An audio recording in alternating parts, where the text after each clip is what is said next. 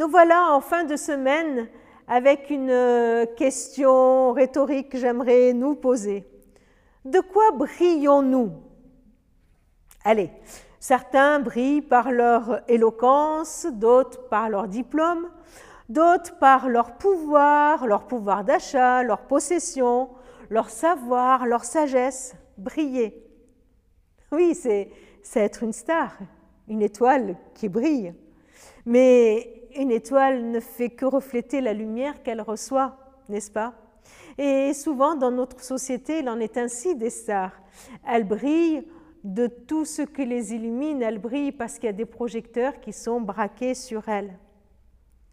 La, Bible nous dit que nous devons briller. Nous devons être ces stars, entre guillemets bien sûr. Regardez dans Philippiens 2, verset 15, notre texte d'aujourd'hui. Vous devez briller parmi eux comme des lumières dans le monde en leur présentant la parole de Dieu. Vous devez prier. Jésus avait même dit, vous êtes la lumière du monde. Il s'adresse à qui? Qui, est, qui est ce vous? Vous, les disciples de Jésus-Christ. Oui, les disciples de Jésus-Christ, ceux qui acceptent de le suivre partout et tout le temps, sont des lumières. Et là où ils se trouvent, ils brillent. Briller. Briller où ça? Dans le monde. Briller parmi eux, parmi ceux du monde. Briller comme des lumières dans ce monde. Alors, comment, comment briller?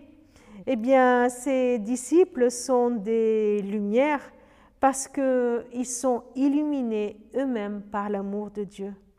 Dans Éphésiens 1, 18, Paul fait cette prière qu'il illumine, que Dieu illumine les yeux de votre cœur pour que vous sachiez quelle est l'espérance qui s'attache à son appel. Quand les yeux de notre cœur s'ouvrent, sont illuminés, alors on comprend quelle est l'espérance qui s'attache à l'appel de Dieu on reçoit la lumière de Dieu sur nos vies. Et quand on reçoit cette lumière, quand cette lumière habite, à notre tour, nous brillons, mais de l'intérieur.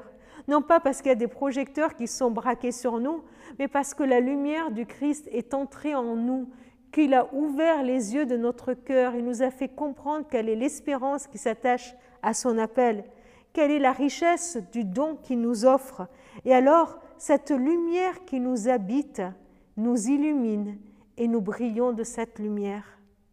Et c'est ainsi que nous pourrons, comme dit le texte de Philippiens, apporter à ceux qui nous entourent la parole de vie, une parole qui les met en vie, qui leur donne vie.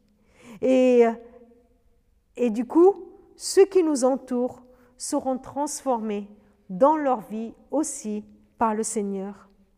Alors que Dieu nous illumine sans cesse par son amour, pour qu'à notre tour, nous puissions briller comme des lumières dans le monde, partout et tout le temps.